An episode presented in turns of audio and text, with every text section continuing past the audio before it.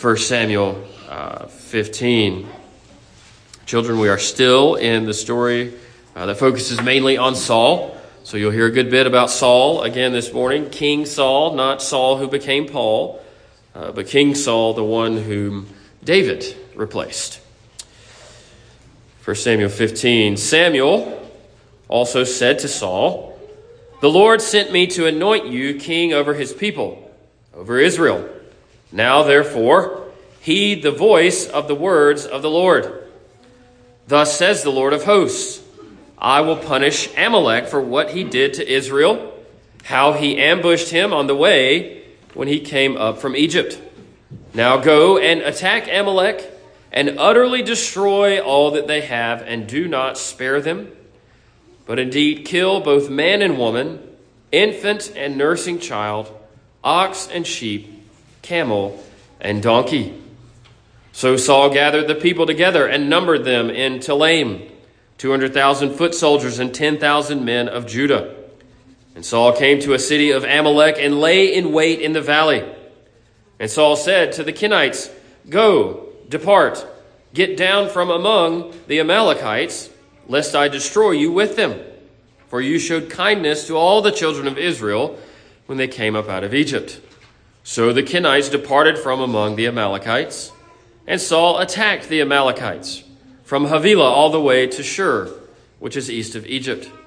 He also took Agag, king of the Amalekites, alive and utterly destroyed all the people, the rest of the people, with the edge of the sword.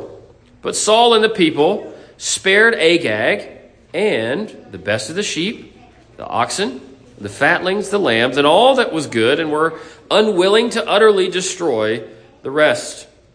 But everything despised and worthless, that they utterly destroyed. Now the word of the Lord came to Samuel, saying, I greatly regret that I have set up Saul as king, for he has turned back from following me and has not performed my commandments. And it also grieved Samuel. And he cried out to the Lord all night. So when Samuel rose early in the morning to meet Saul, it was told Samuel, saying, Saul went to Carmel, and indeed he set up a monument for himself. And he has gone on around, passed by, and gone down to Gilgal. Then Samuel went to Saul, and Saul said to him, Blessed are you of the Lord I have performed the commandment of the Lord.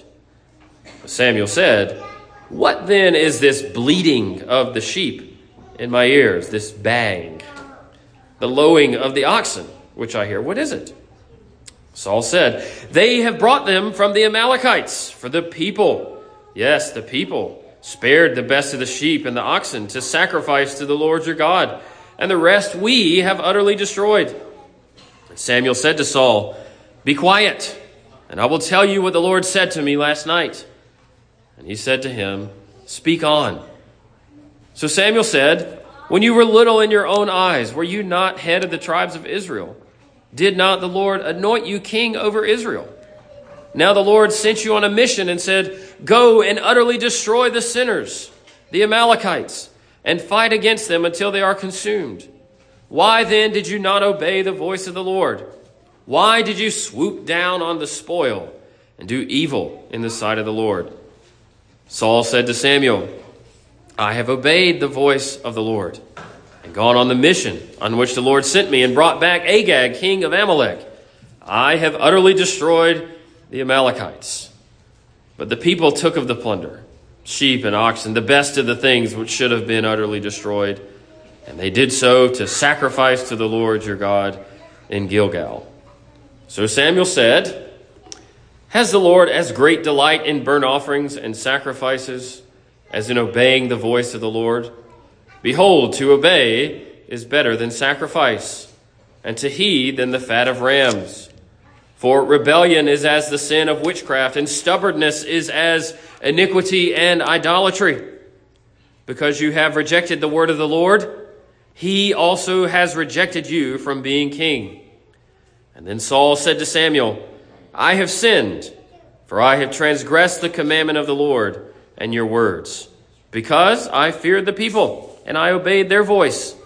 Now, therefore, please pardon my sin and return with me that I may worship the Lord. Samuel said to Saul, I will not return with you, for you have rejected the word of the Lord, and the Lord has rejected you from being king over Israel.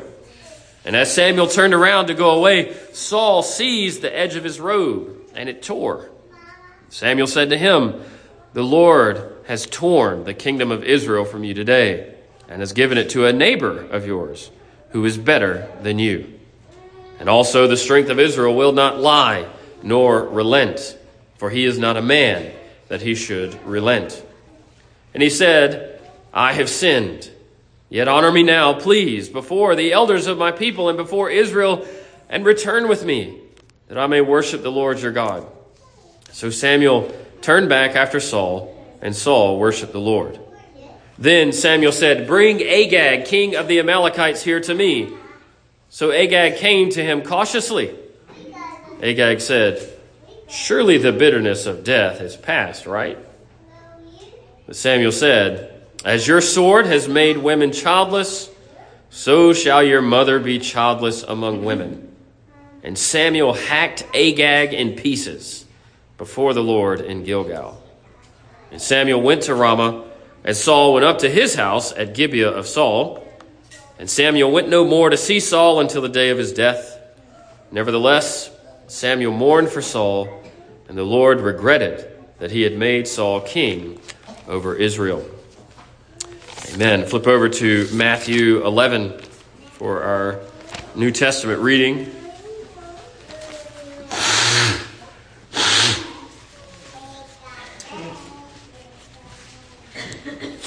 Excuse me.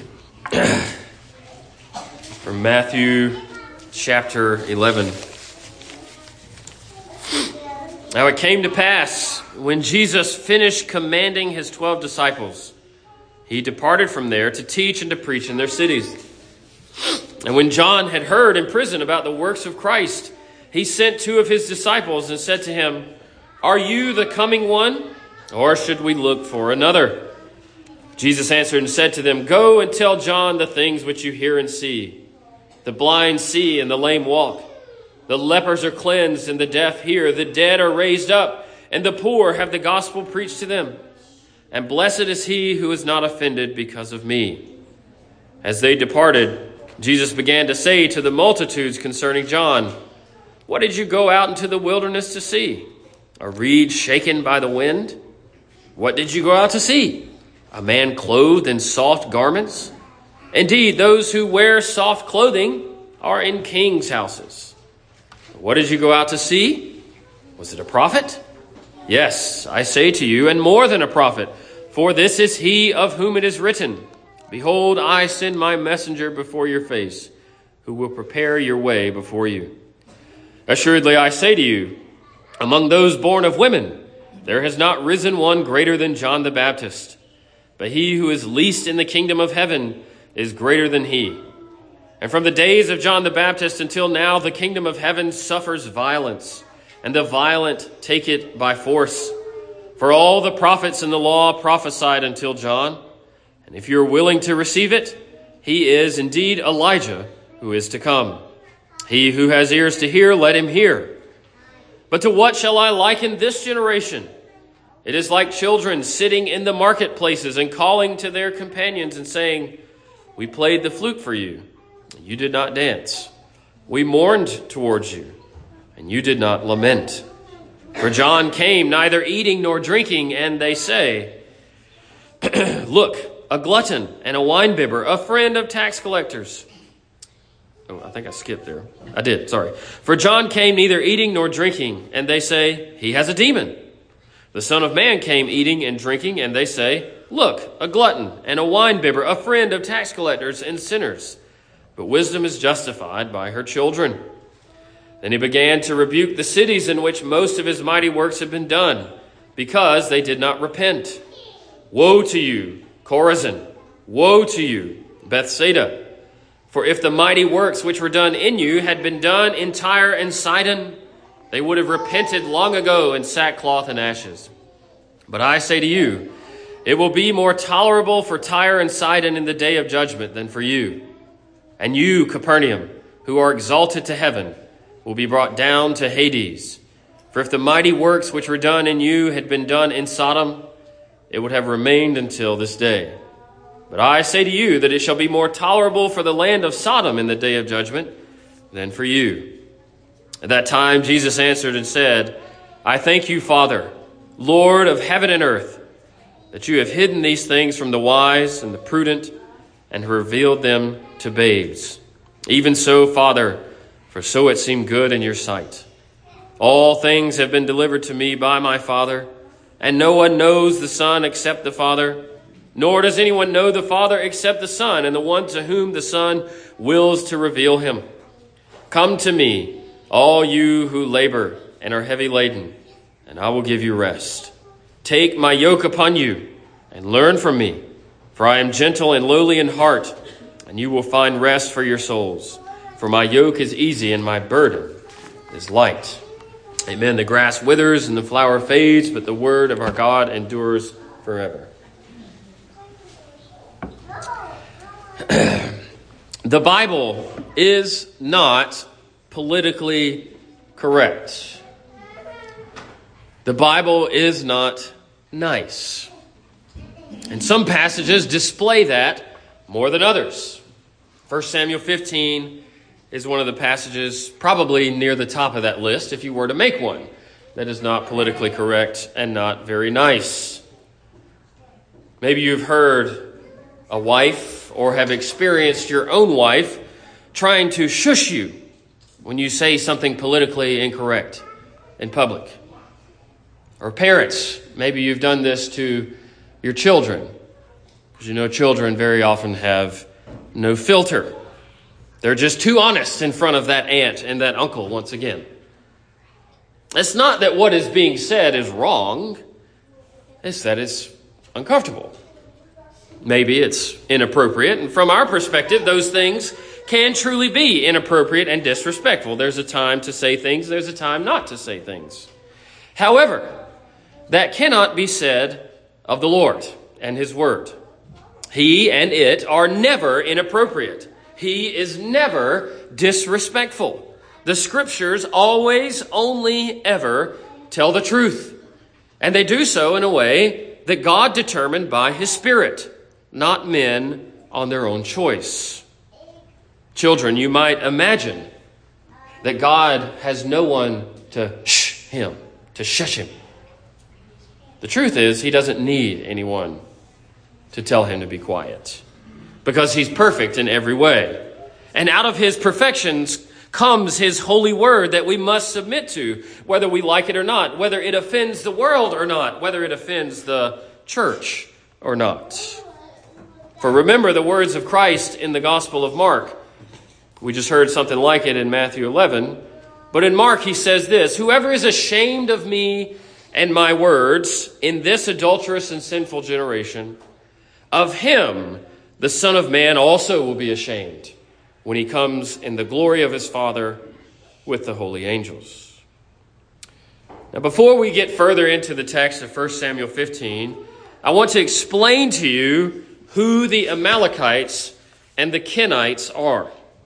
Maybe when you read through uh, in your daily Bible reading or something like that, you kind of come across these various tribes that are mentioned, and it's hard to remember who they are. It's hard to remember their history. But normally, there is uh, references to them in previous passages where you can go back and learn about who they are and what the events that are being referred to regarding. The Amalekites, who are they? They are the people who ambushed the people of God between the exodus from Egypt and their arrival at Mount Sinai. That's the area where they live. They live between Egypt and Mount Sinai, between Egypt and Canaan. It takes place in Exodus 17, verses 8 through 16, if you want to write that down and read it later.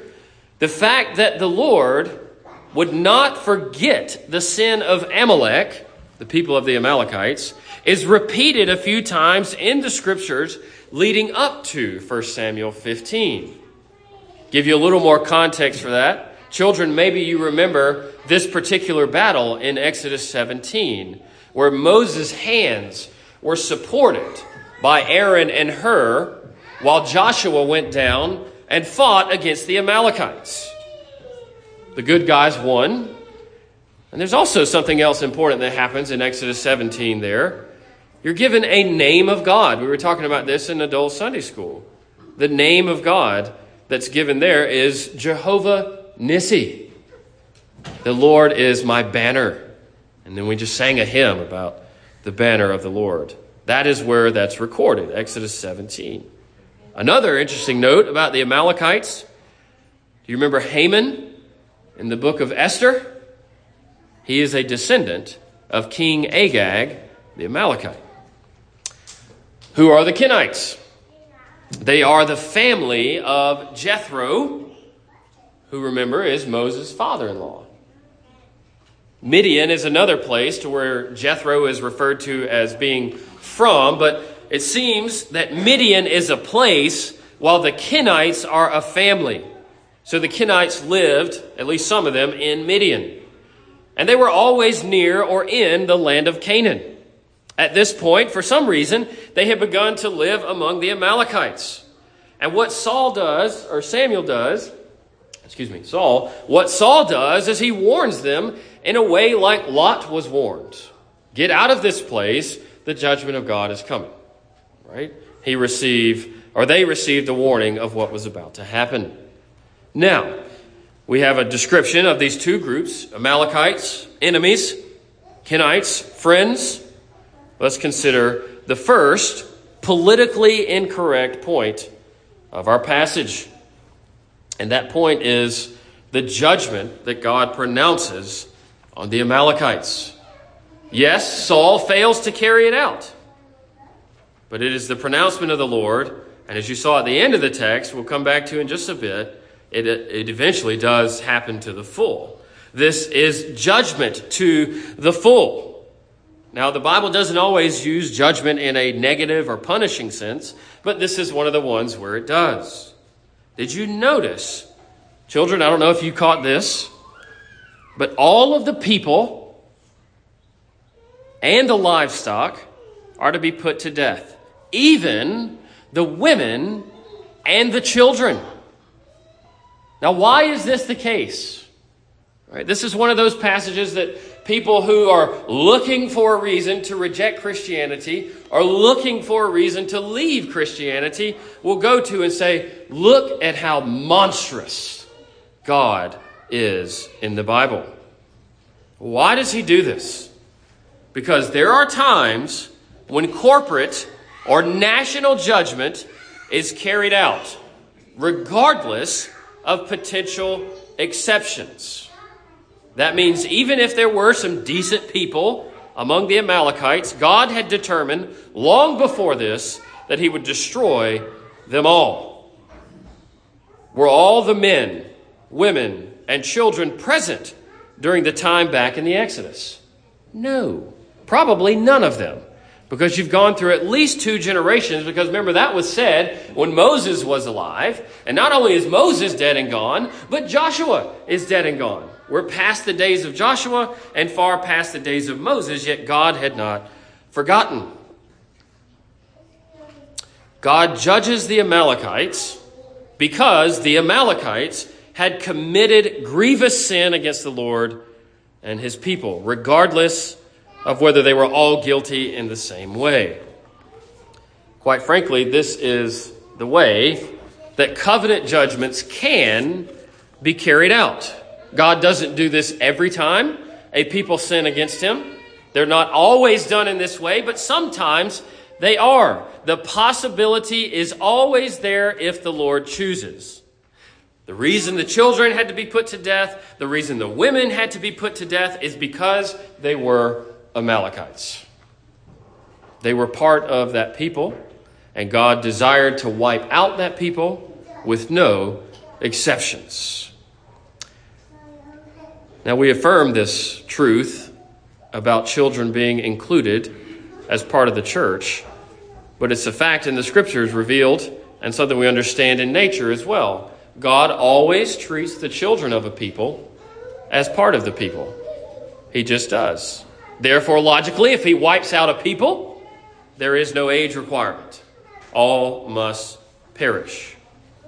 Now, what's ironic about this discussion and having to explain the, uh, the total destruction of the Amalekites, is that no one has an issue, no one complains that the Kenites receive mercy. We don't have any questions about that, right? We all deserve mercy, don't we? No, we don't.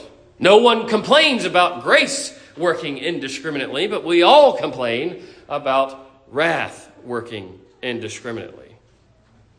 Now, to kind of step aside for just a moment, this would be quite the policy to apply to those coming into our own country that we know want to ruin us or have ruined us in the past.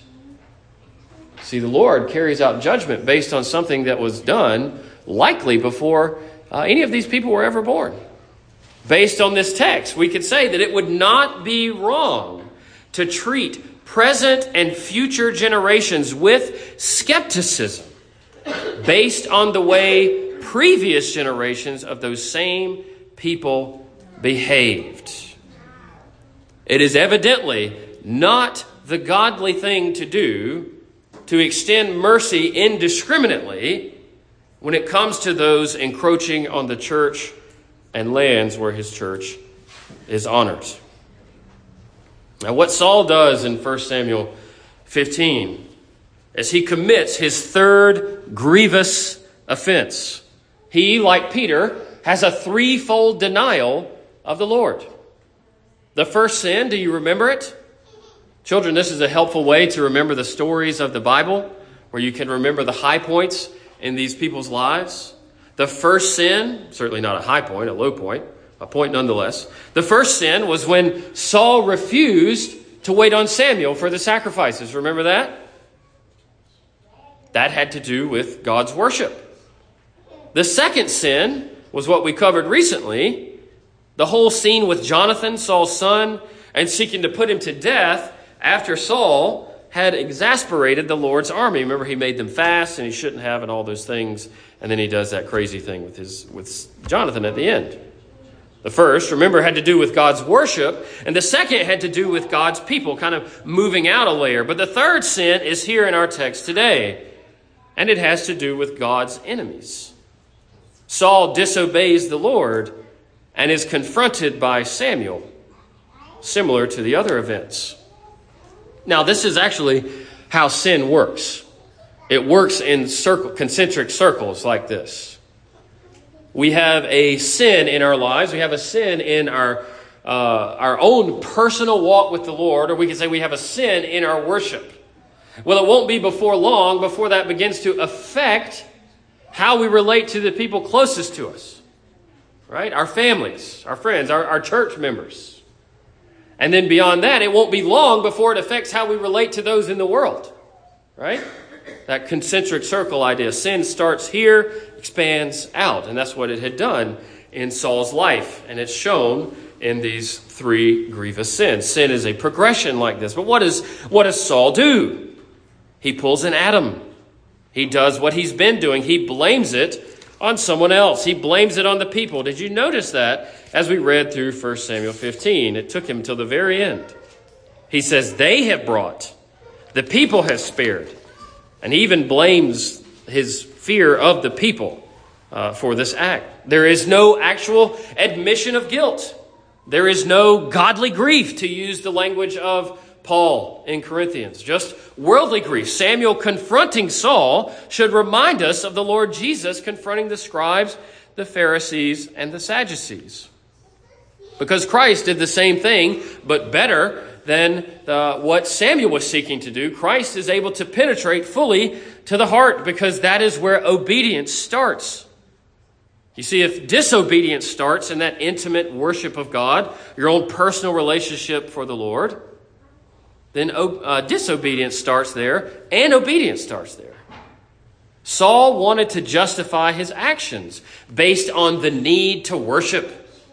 What a preposterous thing. He had sin in his heart and he sinned against the Lord. He did not respond as one who was in need of the great physician, but as one who would instruct him instead, indeed, like the scribes, the Pharisees, and the Sadducees. Now, the deceptive nature of sin jumps off the page here. Because Saul's uh, life especially scenes like this, they are examples of what we might call incomplete obedience. Incomplete obedience. This can be used to prove an important point that I try to make to you often. There is a difference in pretending to obey while holding on to sin, and then on the other hand, actually obeying while admitting that your obedience is imperfect. You see the distinction? I'm going to explain it, but I want you to have it in your mind before I break out on it. There is a difference in pretending to obey while knowingly holding on to sin. That's one. What is it different than? Actually obeying and humbly admitting that your obedience is imperfect. You see, one is quite hypocritical, and the other one is in faith, trusting in the mercy of God. So many Christians, maybe even you here this morning, are uncomfortable saying that you obey the Lord because you have a twisted view of what it means to obey imperfectly. The fact is, you cannot do anything but obey imperfectly, and we call that the process of sanctification. Obeying hypocritically, though, is no obedience at all. Those two are different. If you are not intentionally disobeying the Lord in your acts of obedience, then you are obeying the Lord. It's that simple. If you are intentionally disobeying the Lord in your acts of obedience, you are disobeying the Lord. Children, your parents teach you this lesson about having a good attitude and doing things willingly when they ask you to do them around the house. They know you're not going to do them perfectly, but they ask you to do them nonetheless. God relates to us very similarly, and He calls it obedience. But back to what I meant with the deceptive nature of sin. Saul partially obeyed by only getting rid of everything that was despised and worthless. Let's put a spiritual twist on this, or allegorical, if you want to call it that. Saul only took part, took care of the parts that nobody really wanted anyway. He only took care of the parts that no one really liked the worst of the worst. He took care of that. Now, the truth is, it's not really difficult to obey in this fashion, is it? It's not all that difficult to avoid the big things. You're probably not inclined to go out and murder someone. What's difficult is avoiding the things that our hearts treasure. And because we still have to battle with deception in our hearts, this can be tricky. I want to try and help. The big things you don't do, what we might call the easy obediences, like murder, adultery, stealing, etc. The things that would cause you tremendous embarrassment and worldly consequences. You don't really have a hard time avoiding those things. But the, thin, but the sins that you participate in that might please others, the ones you dare anyone to say a word to you about, like gossip, laziness, dressing immodestly, your temper, spending too much money, not honoring the Lord's day, refusing to discipline and nurture your children, etc., etc. These are examples of things that don't necessarily bring the conviction you might experience if you did one of those big things. Yet, if we're honest, when it's just you and the Lord, are those not the things that are bleeding and lowing in the Lord's ears? Are those not the things that He says, look over there? What about that? Look how I have obeyed you here. At this point, you might say to the Lord. But then the Lord, by his word, comes and puts his finger there on this deceptive sin. Then you feel conviction. What's next? Maybe you blame others. I just can't control myself when the girls start those funny conversations. You have no idea how hard my job is. It's their fault if they don't have any self control. They make me so angry. I really need that thing. It's on sale after all. Morning worship is more important than evening worship anyway, don't you know? My children make me so tired. Sometimes I just need a minute with my phone. Friends, those are Saul like behaviors. They are responses that you are tempted to make, but you don't have to. The Lord, in His mercy, is pointing out the sin again and again and again. And the reason you're provoked when someone mentions it is because it's an open wound. So I ask you, what, O friend of Christ, will you do with it? I wonder if we get glazed over when we come to Samuel's poetic response near the end of the chapter. Let me tell you what it doesn't mean. To say that obedience is better than sacrifice does not mean that you can obey the Lord by ignoring his worship. That's not the point Samuel is trying to make. Sacrifice is worship. That's what he's talking about, because Saul used that as an excuse. It does not mean some weird concept of, I'll just be out here keeping the commands of God while y'all are at church. This is a specific point for a specific situation with Saul. He is pointing out that Saul used sacrifice or worship as an excuse to disobey the Lord.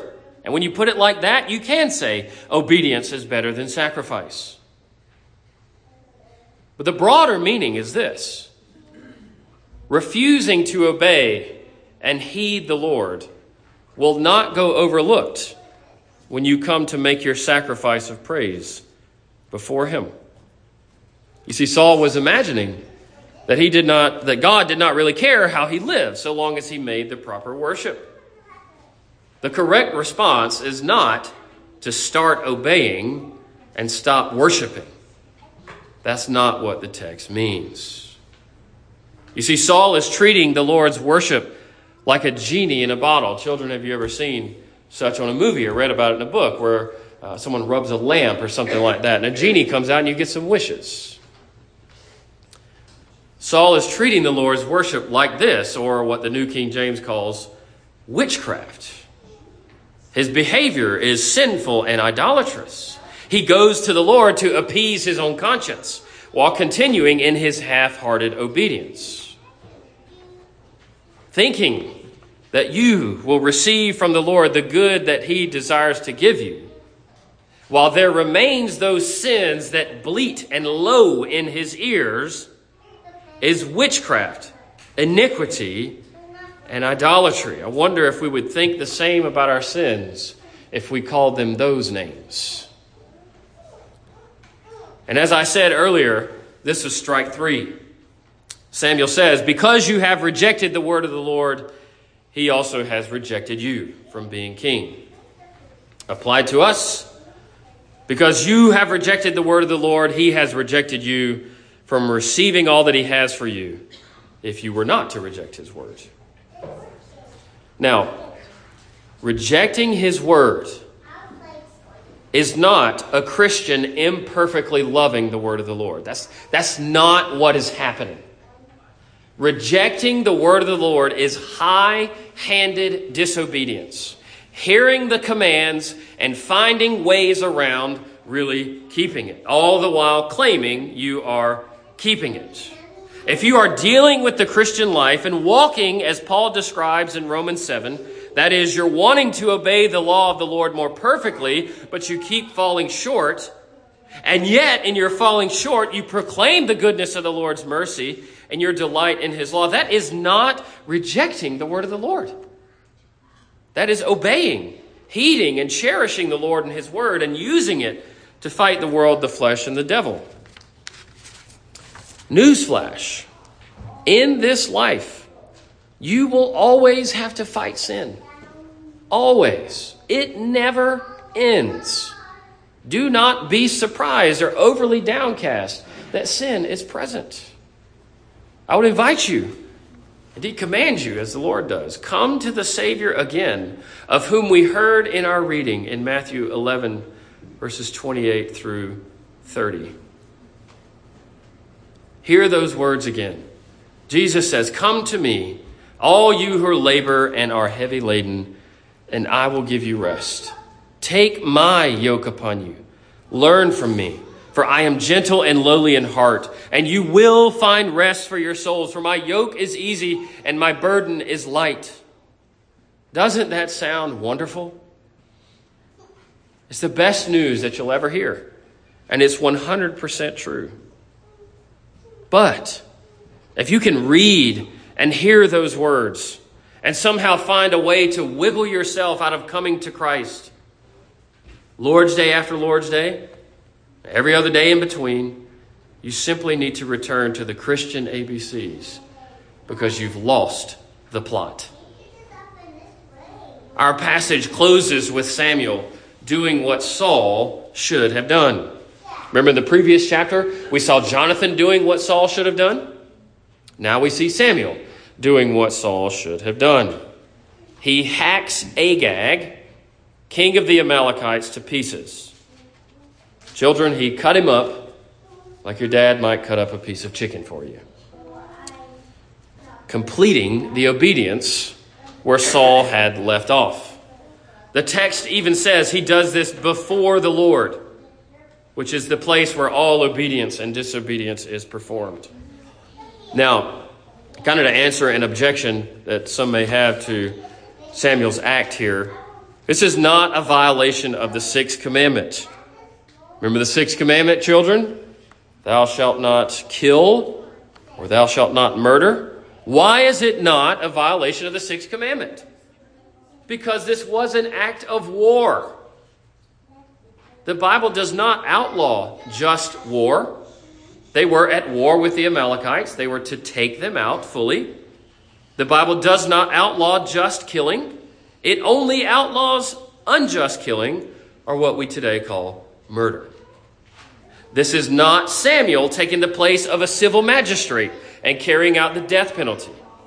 He is finishing the battle that Saul had refused to complete. Now, remember last time I highlighted at the end of chapter 14 that there's this, this summary of Saul's time as king.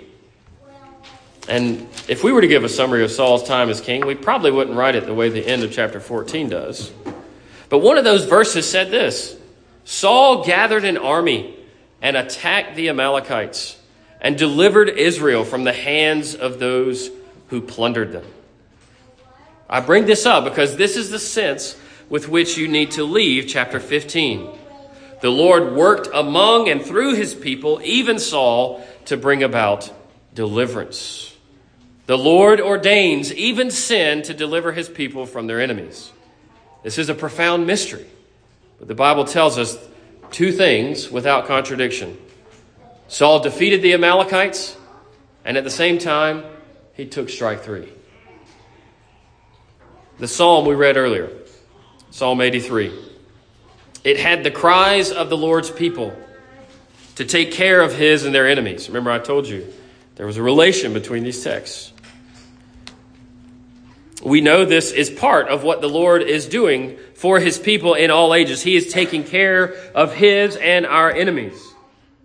And yet, we are required to pray for these things to be. We're required to pray like Psalm 83 for God to act on his enemies.